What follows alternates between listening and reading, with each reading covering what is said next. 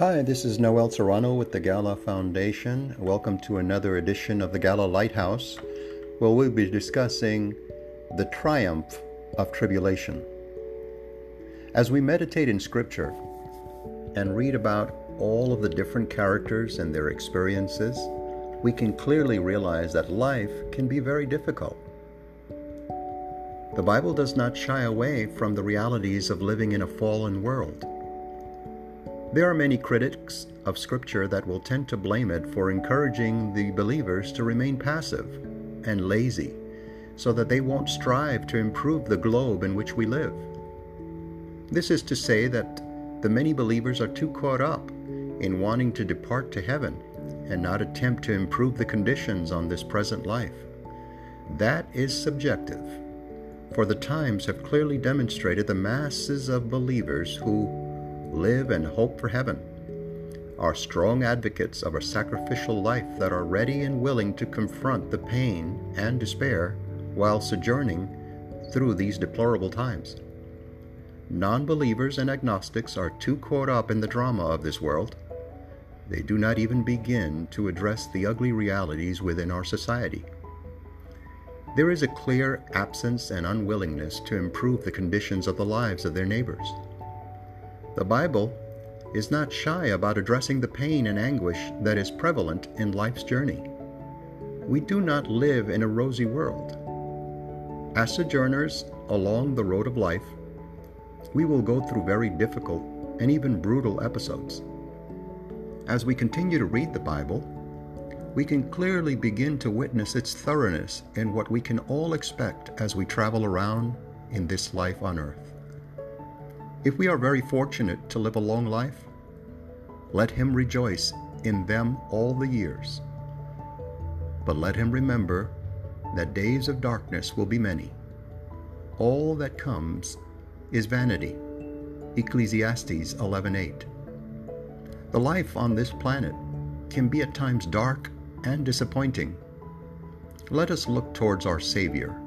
When Christ walked on this earth, he faced all of the realities and disturbing aspects of life. He was a man of many sorrows. He was despised and rejected by mankind, a man of suffering and familiar with pain. Like one from whom people hide their faces, he was despised, and we held him in low esteem. Isaiah 53 3. Jesus also told his, his followers, In this world you will have tribulation. John 16 33. Life is tough and arduous.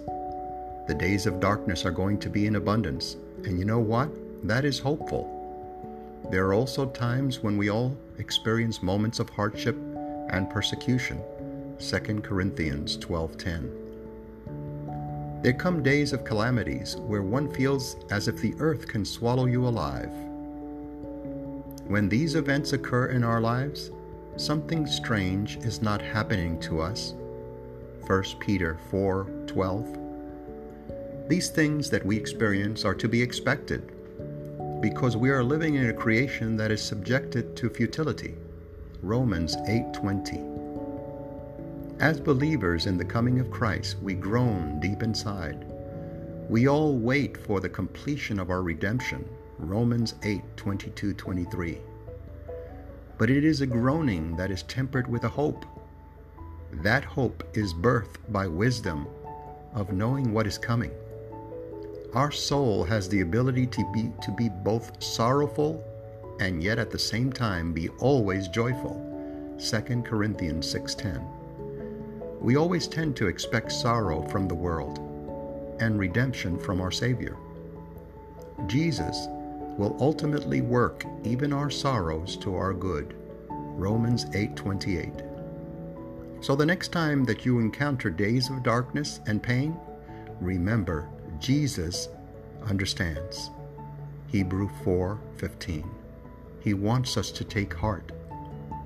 And I quote him, I have said these things to you, that in me you will have peace. In the world you will have tribulation, but take heart. I have overcome the world. End of quote. John 16 33. We hope and pray that this podcast has been a blessing to you and to your home. We're praying for you. May God bless you, and you have a wonderful day.